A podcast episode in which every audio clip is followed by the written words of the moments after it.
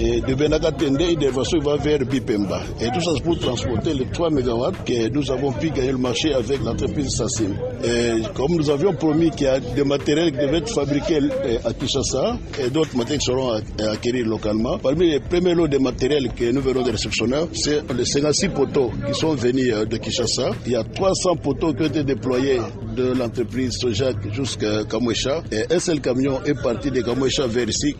un autre camion, d'après les expressions que j'ai eues du convoyeur, il est tombé en panne et à 60 ou 80 km de Kananga vers Mbujimai. Donc là, il va décharger le premier lot de 56 poteaux à Boya et permettre aux dirigeants de Sojac de commencer déjà à implanter les poteaux parce que le piquetage étant terminé, on ne voit pas pourquoi on peut continuer assez longtemps pour ne pas implanter les poteaux. Et au niveau de Bipemba, nous avons déjà commencé la génie civile. Il y a déjà une entreprise qui est euh, à Bipemba et qui commence déjà euh, à faire les socles de la génie civile. Voilà à peu près, Excellence, euh, les mobiles pour lesquels nous sommes venus ici.